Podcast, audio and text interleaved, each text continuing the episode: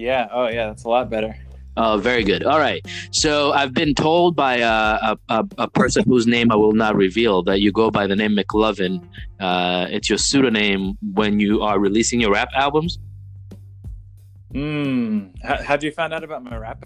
Uh, I came across this fantastic mixtape, um, uh, one called uh, a, Wap- uh, a White Boy from uh, Jacobus.